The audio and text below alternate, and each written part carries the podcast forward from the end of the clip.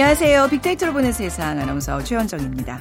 지난 주말 쇼핑 다녀온 분들 계시겠죠? 그런데 요즘 물건을 구입할 때요. 한 번 더 생각하는 분들이 늘고 있다고 합니다.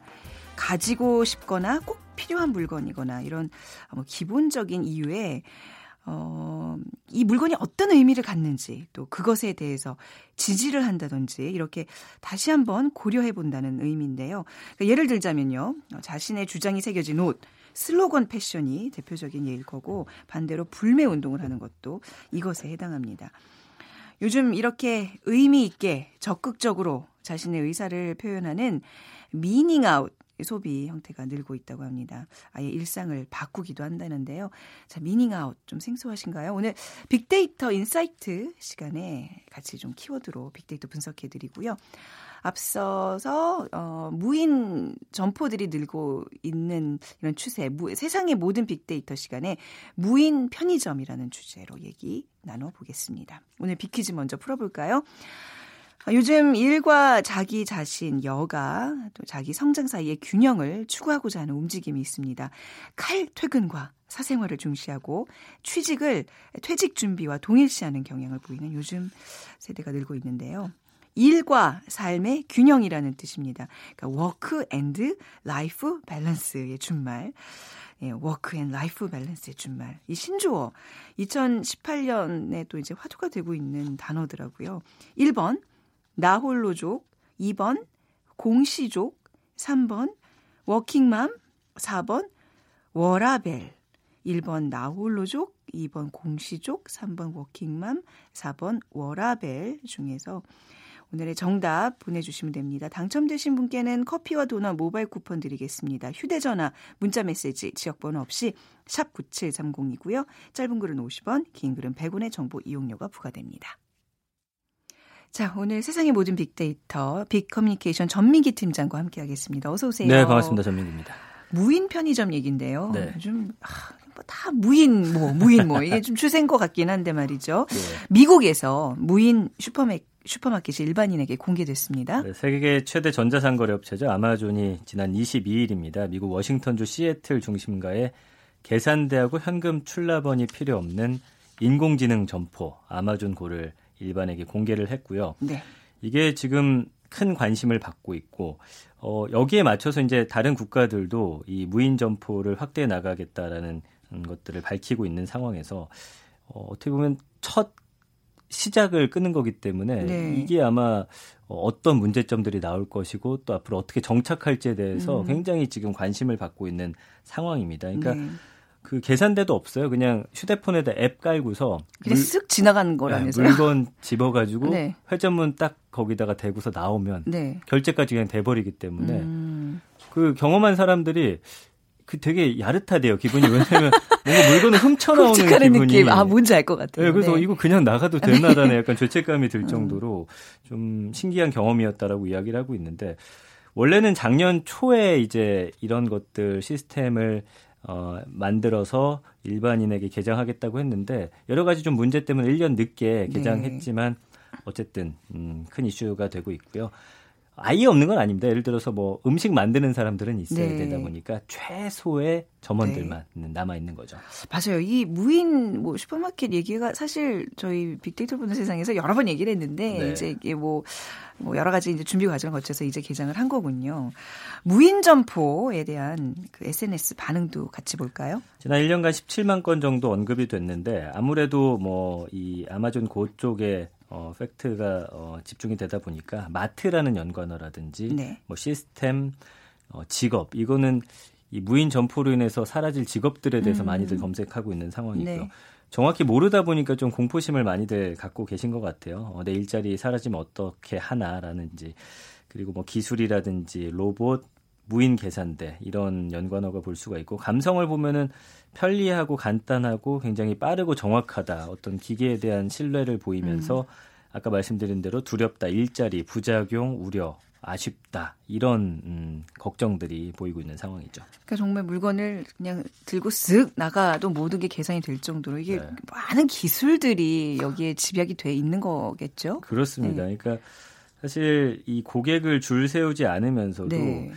기업 입장에서는 인건비 절감 플러스 고객들에 대한 정보를 아. 정말 실시간으로 다 수집해요. 그래서 그렇겠네요. 네. 뭐 최현정 아나운서가 뭐 한 달에 몇 번 쇼핑을 음. 하는지 네. 그리고 그 물건들이 어떤 게 될 것인지 음. 그래서 아마 거기에 맞춰서 쿠폰 같은 거 발행할 거고요. 네. 또 이것과 무엇을 엮어서 사는지 같은 거를 또 분석해 가지고 음. 아마 이런 것들을 전 세계적으로 활용하는데 네. 많이 활용할 것 같고요. 아마존고의 핵심 요소는 컴퓨터 시각화, 그다음에 인식 센서, 그리고 음. deep learning 기술 이런 걸 다 융합한 거예요. 최근에 들어보신 기술들이 다 네. 집약돼 있다고 보시면 되고요. Just Walk Out 기술이라고 해갖고 뭐 그냥 사람이 없이 네. 어, 자연스럽게 이 기계가 스스로 또 학습을 하면서 예, 빠진 물건 또 채워넣고 네. 어떤 게 안 팔리면 또 그 물건 빼고 이런 네. 식으로 해가지고 이런 여러 가지 기계 학습 알고리즘이라든지 센서를 결합해갖고 음, 아마존 계정에 물건값을 청구하고 고객이 몰랐던 물건을 다시 또 제자리로 갖다 놓으면 음. 물건값이 청구되지 않고 굉장히 복잡한 기술인데 이거를 와 이렇게 빠르게 어, 음. 상용화 했다라는 것도 사실은 대단한 기술입니다. 제일 신기한 게 나를 제일 잘하는 게 이제 사람이 아닌 이런 기계 이런 기술들이 나를 파악하고 있다는 게 나보다 더 나를 네. 파악할 수가 있는 게 네. 무의식적으로 행동하고 어, 사는 물건들이 그쵸, 그쵸. 이제 다 데이터로 남기 때문에 네.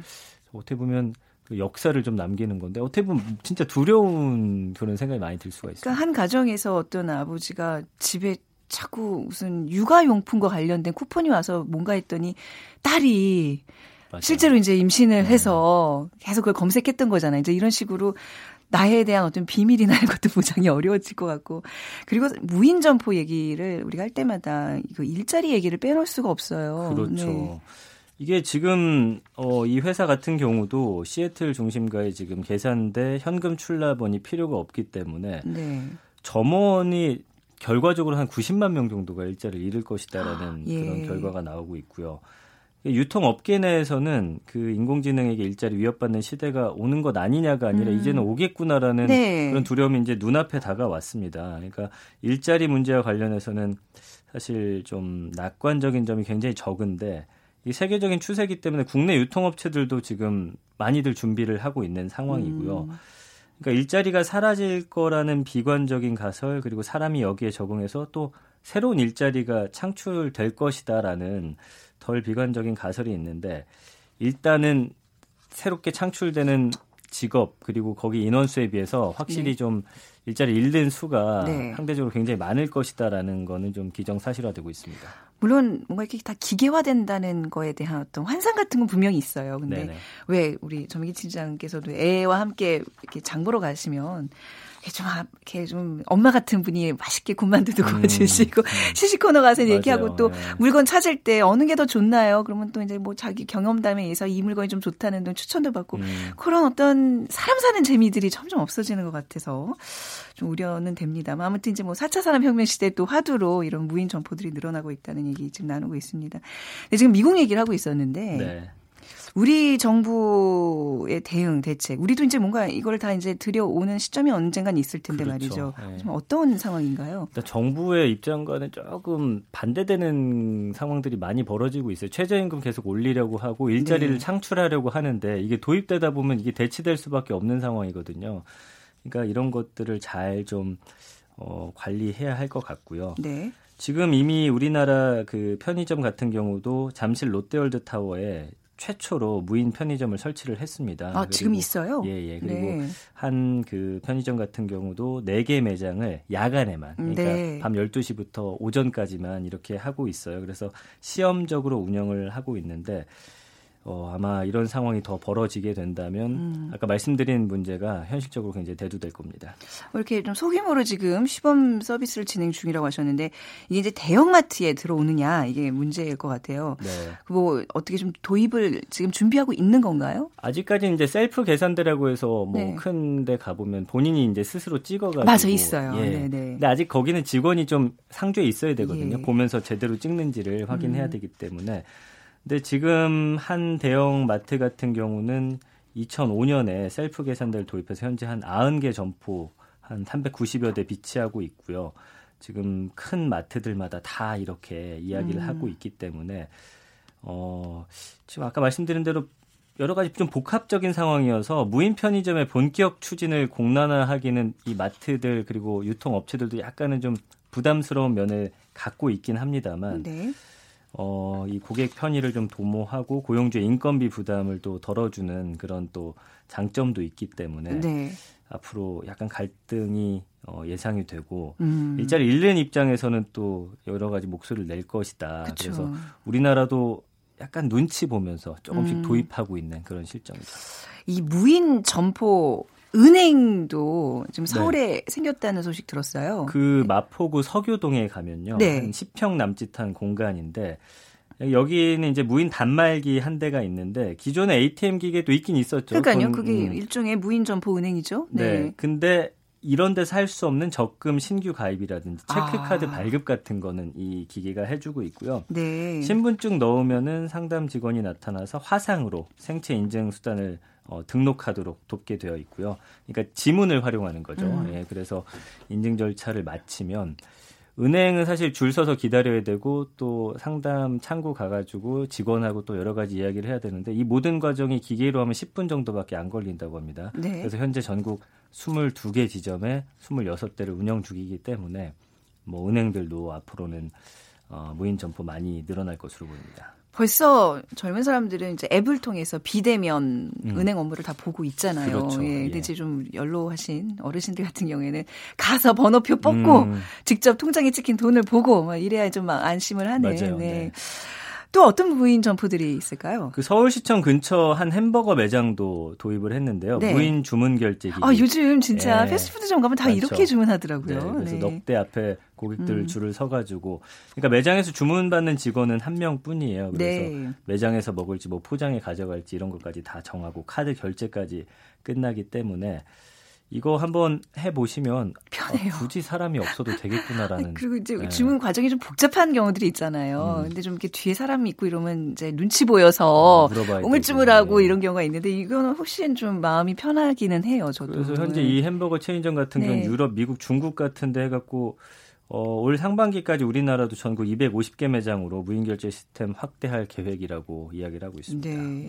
근데 이제 아까 무인 점포, 무인 편의점, 슈퍼마켓 이런 경우에는 글쎄요, 그 제, 저만의 걱정일까요? 그냥 쓱 들고 그냥 튀는 그야말로 열심히 준행장치는 이런 사람들 늘어나지 않을까. 그렇죠. 휴대폰 안 대고 그냥 나가면 그러니까요. 아무리 뭐 CCTV가 있고 하더라도 훨씬 거, 그런 거에 좀 노출이 되지 않을까 싶은데. 근데 쉽지는 않대요. 뉴욕타임스 그래요? 기자가 어, 네. 아마존 허락 받고서 해봤어요? 실제 도둑질 가능한지 실험해봤어요. 네. 근데 물건 선반에서 꺼내지 않은 상태에서 봉투로 꽁꽁 감싸고서 네. 이걸 겨드랑이 낀 채로 네, 네. 개찰구를 통과했는데 결국엔 실패했다고 합니다. 아. 앱이 그가 이제 훔치려고 했던 음료수 값 4.35달러를 정확하게 청구했다라고 아, 하니까 그렇군요. 이큰 기업이 그런 아마 위험 요소를 그냥 내버려 두진 않았을 거예요. 네, 네, 뭔가 이제 무인 어떤 로봇이 바로 이제 점포 앞에서 바로 체포하는 또 네. 그런 네.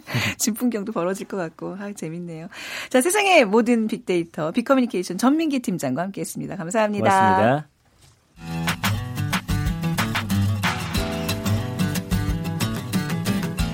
마음을 읽으면 트렌드가 보인다. 빅데이터 insight. 타파크로스 김용학 대표가 분석해드립니다.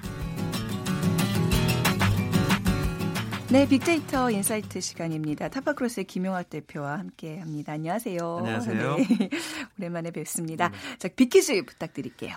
네, 요즘 일과 자기 자신, 여가, 자기 성장 사이의 균형을 추구하자고 하는 움직임이 두드러지고 있는데요. 칼퇴근과 사생활을 중시하고 취직을 퇴직 준비와 동일시하는 경향을 보이는 요즘 세대가 늘고 있는 거죠. 네. 일과 삶의 균형이라는 뜻으로 work and life balance의 준말인 이 신조어가 무엇일까요를 맞춰주시면 됩니다. 네. 1번 나홀로족, 2번 공시족, 3번 워킹맘, 4번 워라벨입니다. 네. 요 이 사실 저도 이 단어를 얼마 전에 알았거든요. 네네. 네. 근데 이런 개념은 좀 예전부터 있었던 것 같아요. 그렇습니다. 그렇죠. 예, 네. 한참 된 것 같아요. 뭐 네. 최근에 이제 트렌드라고 음. 할수 있는 YOLO life 같은 맞습니다. 경우도 비슷한 것이고요. 네. 그러니까 미래가 불확실해지면서 음. 현재의 삶에 더 충실하고자 하는 가치를 네. 갖고 있는 분들이 어, 이런 경향성이 많아지는 것이고요. 그렇죠. 예, work and life와 life balance의 첫 글자를 모으시면 네. 해답을 찾으실 수 있을 것 같습니다. 예. 근데 익숙지 않은 좀 단어기는 해요. 네. 자, 그거 고르셔서 그 정답을 고르셔서 빅데이터를 보는 세상으로 바로 문자 보내 주세요. 휴대 전화, 문자 메시지, 지역 번호 없이 샵 9730입니다. 짧은 글은 50원, 긴 글은 100원의 정보 이용료가 부과됩니다. 제가 지금 이거 따라잡느라고 아주 정신이 없습니다. 네. 이게 한 5, 6개월 이렇게 쉬다 보니까 이런 신조어들을 많이 놓치고 살아갔더라고요. 네, 또 음, 연말 네. 연초가 되면 맞습니다. 새로운 트렌드 키워드가 몰려서 그쵸. 나오거든요. 예. 네. 그러니까 연초에는 이런 관련 책들을 좀 사서 한번 쭉 보는 게 1년을 좀 편안하게 이런 그렇죠. 신조어와 네. 싸움 없이 살 수 있는 좋은 방법인 것 같아요. 우리가 늘 느끼고 있던 것들을 잘 정리하고 함축한 용어가 나오죠. 그렇죠. 근데 꼭 이렇게 단어들을 어렵게 만들어야 되나요? 오늘도 그래서 굉장히 궁금한 단어인데 미닝 아웃과 관련된 네. 얘기입니다. 최근에 소비자들이 예전에 비해서는 굉장히 주체적이고 네. 예, 행동을 강력하게 하고 있는데요. 음. 즉 능동적으로 행동하는 소비자들이 늘어나고 있는 겁니다. 불합리한 제품이나 서비스에 대해서 불매 운동을 하거나 아니면 착한 기업의 상품을 적극적으로 구매하는 형태가 두드러지고 있는 것이죠. 네. 요즘 소비자들은 디지털 미디어를 사용하는데 굉장히 익숙하잖아요. 네. 그래서 이런 디지털 미디어를 통해서 자신의 생각을 표출하는 것도 음. 굉장히 음. 예전에 비해서는 강력해지고 있고요. 그러다 보니까 온라인상에서 자발적으로 네트워크를 형성을 하고 다른 소비자와 얘기를 또 자유롭게 나누고요. 음, 네. 그러니까 소비자들이 그동안 드러나지 않았던 자신만의 가치나 의미 같은 것들을 음. 어, 세상의 하나의 수단으로 표현을 하는데 그것이 소비 행동으로 이어지는 것이죠. 네. 그래서 어떤 물건을 사거나 사지 않았을 때 행동이 강력해지면서 그런 것들을 이제 우리가 일명 meaning out이라고 부르는데 네. 예전에도 이런 것들은 사실 있었습니다. 그러니까 뭐 모피 뭐 불매 운동을 한다거나 그렇죠. 불매 운동 수준이었는데 네. 최근에는 이런 meaning out의 의미가 다양하고 네. 또 이런 것들을 표현하는 것이 놀이 방식처럼 이루어지고 있기 아, 때문에 예. 그런 양상이 조금 변화된 것이고요. 네. 그러니까 불매 운동이나 구매 운동보다 업그레이드된 소비자 운동이라고 어, 이해를 음, 하시면 좋을 것 같습니다. 네, 단순히 불매 운동 또 구매 운동보다는 한층 더 본인들의 어떤 정치적 사회적 신념을 적극적으로 표현하는 그렇습니다. 그런 커밍아웃을 한다 뭐 이렇게 표현해야 맞습니다. 될까요? 네. 조금 더 그 개념이랄까요? 조금 더 좀 설명을 해 주신다면요. 네. 네, 그 음. 행동을 제가 몇 가지 사례를 말씀드리면 네네. 쉽게 이해가 되실 것 같은데요. 2015년도 프랑스 파리에서 음. 좀 불행한 일이 있었죠. 테러가 있었는데 그때 SNS에 해시태그를 이용해서 Pray for Paris, 그러니까 네. 이 어, 불행한 일을 당한 분들을 추모하고 네. 애도하는 네. 것들이 온라인상에서 굉장히 많이 확산된 바가 있었고요. 또 자신의 주장을 명확히 하는 슬로건 같은 것들이 음. 디자인된 옷이라든지 상품 같은 것들을 구매하는 형태가 많이 일어났었습니다. 네. 우리나라 같은 경우에도 어, 위안부 피해자 할머니들의 꽃 삽화가 들어간 티셔츠나 물품 같은 것들이 굉장히 크게 음. 판매가 음. 이루어졌었고요. 또 일전에도 한번 소개를 해드렸는데 건강이나 비위생적인 사육 그리고 음. 도축 환경에 대한 반대의 의미를 담은 네. 어, 그래서 이런 것들을 일상생활에서 추구하고 있는 채식주의자들이 있죠. 음. 베지노믹스 같은 것들이 굉장히 크게 활성화되고 있는데 이런 것들이 다 미닝아웃의 사례인 겁니다. 예전에 그 한 87, 80년대 어떤 그 미국 문화, 그 서구 문화에서는 뭐 존 레논을 비롯한 그렇죠. 어떤 전쟁을 반대하고 네, peace라는 단어를 가슴에 새기고 네. 그런 것들이 굉장히 젊은 층에서 확산되고 유행이었던 거를 저희가 이제 네. 다른 어떤 영화나 이런 걸 통해서 봤는데 그렇습니다. 우리나라 사람들한테는 조금 이런 어떤 표현이 좀 서툴고 네. 익숙치 않았잖아요. 근데 그렇습니다. 요즘 이제 우리 젊은 층을 상대로 해서 이게 많이 확산이 되고 있다는 얘기네요. 그렇습니다. 네. 요즘 그 젊은 세대들이 우리가 흔히 얘기하는 디지털 네이티브잖아요. 네. 그러니까 아주 어려서부터 디지털 미디어를 가지고 자신의 의견을 나누거나 음. 표출하는데 굉장히 익숙해져 있고요. 네. 그런데 그 어, 거기에 표출하고자 하는 생각이 어떤 내가 좋아하는 가치를 공유하고 있는 기업의 물건을 구매한다거나 네. 아니면 이건 착한 기업이 모습이 아니다라고 하는 음. 것에 반대하는 의견을 명확히 한다는 것이죠. 네. 빅데이터에서는 이제 미닝아웃 현상 어떻게 좀 분석이 되고 있어요? 네, meaning out이라는 키워드 자체는 뭐 아주 많은 양을 갖고 있지는 않습니다. 네. 근데 최근에 나타난 용어기 때문에 온라인 뉴스를 통해서 최근에 급증하고 있긴 하지만 meaning out을 뜻하는 소비 행태는 예전서부터 지속적으로 있어 왔는데요. 네.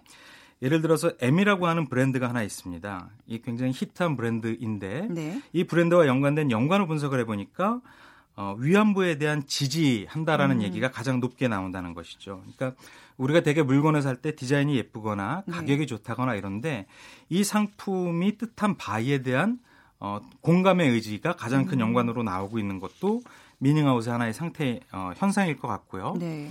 또 유명 유명 아이돌이 작년 시상식에서 나는 당신을 차별하지 않는다라는 의미를 갖고 있는 어, 귀걸이를 착용하고 나왔는데요. 네. 이거에 대한 연관어가 개념 있다, 멋지다, 음. 뭐 이런 칭찬한다라는 긍정적인 평가가 어, 대다수를 이루고 있었습니다. 네, 그러니까 다른 사람에게 자신의 가치를 드러내고 그렇습니다. 인정받고 인정 욕구와 이제 좀 맞물려 있는 거네요. 그렇죠. 네.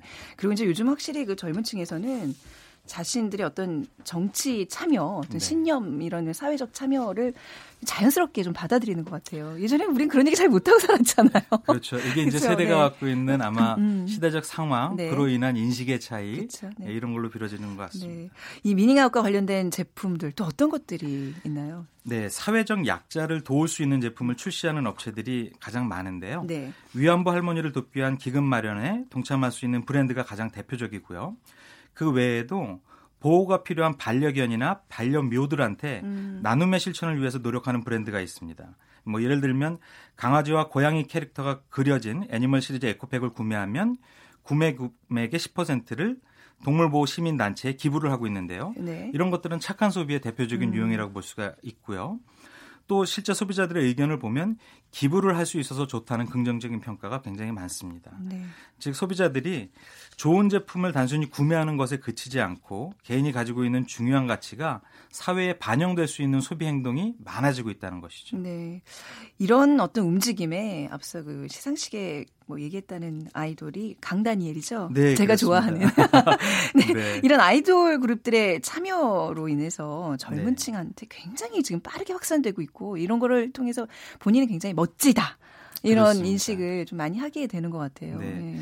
작년에 그 빌보드 상위에 어, 랭크가 되고 또 미국 예능 프로에도 나왔던 네. 방탄소년단이라고 네. 하는 아이돌 그룹이 있습니다.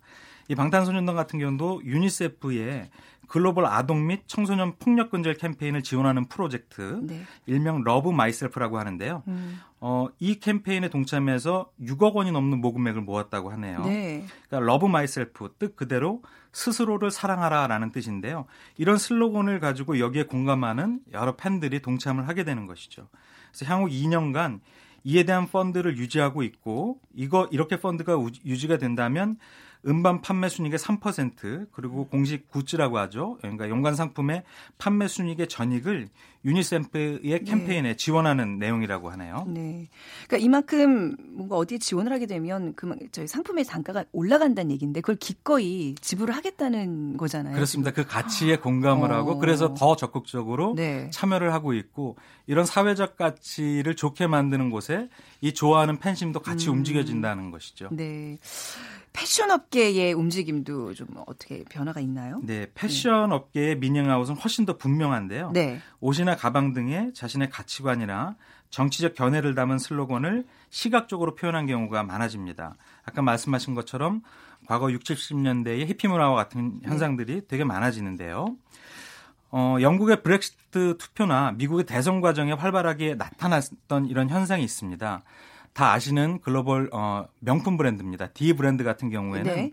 이 브랜드 아이덴티티가 어떤 성적인 섹시함이라든지 음. 외설스러움을 대변하는 브랜드 이미지를 갖고 있었는데 예. 너무 역설적이 어, 역설적이게도 You should all be 어, feminist, 즉 페미니스트가 되어야 된다라고 음. 정반대의 가치를 가지고 캠페인을 아, 하고 있습니다. 예. 그러니까 어, 시대의 가치의 변화를 이 브랜드도 인식을 하고 있는 거고요. 네. 그래서 해당 브랜드가 지향하는 가치나 평소에 사용원 활동이 소비자들한테 미치는 영향력을 충분히 이해하고 있어서 음. 그에 따른 전략적인 방향선회라고 볼 수가 있는 것이죠. 근데 반대로 이렇게 뭐 누가 들어도 공감이 되는 바람직한 슬로건이 라고 모두가 다 그렇게 옷에 새기지 않고 다니잖아요. 그러니까. 내 반대 의견도 있을 수 있, 을 테고, 근데 의견이 또 충돌이 되면서 또 사회적인 문제를 야기할 수도 있고 네네. 좀 우려스러운 부분도 분명히 있네요. 네. 근데 사회가 올바르게 바, 어, 네. 발전하기 위해서는 네. 서로 다른 생각이 커뮤니케이션, 즉 그렇죠. 소통해서 네. 또 다른 결과를 만들어내야 맞습니다. 틀린 게 아니라 다르다는 걸 인정하는. 맞습니다. 네. 토론 문화라든지 다른 음. 사람의 의견도 수용할 수 있는 톨레랑스 음. 같은 가치가 그렇죠. 더 선진화된 문화에서 일어나다 보니까 음. 그런 부분들이 좀 자연스러운 것 같아요. 네, 그 meaning out 뭐 그냥 스쳐간 현상일까요? 아니면 앞으로 좀 계속될까요? 어떻게 전망하시는지? 저는 이것이 네. 굉장히 큰 방향성의 시작이라고 어. 보고 있습니다. 그러니까 소비 행동에서도 나타나지만 네. 기업들도 소비자의 인식의 가치가 변화가 되었다는 걸 알고 음. 그에 맞는 기업 활동들을 하게 되거든요. 네. 그래서 많은 기업들이 어, CSR 활동이라고 사회공헌 활동에 대한 예산을 매년 증액하고 있고요. 네. 그 안에 보면은 어린이들을 지원하는 거라든지 아니면은 퇴직질을 위한 어떤 음. 어, 교육 지원이라든지 어, 사회적 약자를 보호하는 활동들 뭐 이런 브랜드 이미지를 좋게 하는 네. 이런 활동들을 적극적으로 하고 있는 것이죠. 네, 저희도 다시 KBS 국민의 품으로 라는 슬로건으로 계속 이제 뭐 밖에 있었습니다만 그런 것도 어떻게 보면 미닝아웃의 또 한 종류라고 할 수 있겠네요. 자, 오늘 또 얘기도 잘 들어봤습니다. 빅데이터 insight 타파크로스 김영학 대표와 함께 했습니다. 고맙습니다. 감사합니다. 자, 오늘 big 퀴즈 정답은요. 워라밸입니다. work and life balance의 준말입니다. 오늘 3288님 그리고 6756님 굉장히 이 생소한 신조어인데 두 분 잘 맞춰주셔서 저희가 상품 드리도록 하겠습니다. 커피와 도넛 모바일 쿠폰 드립니다. 자, 오늘 끝곡으로 변진섭의 우리의 사랑이 필요한 거죠. 준비했어요. 이 곡 들으시면서 월요일 오늘도 잘 보내시기 바랍니다. 내일 오전 11시 10분에 다시 찾아뵙겠습니다. 지금까지 아나운서 최현정이었어요. 고맙습니다.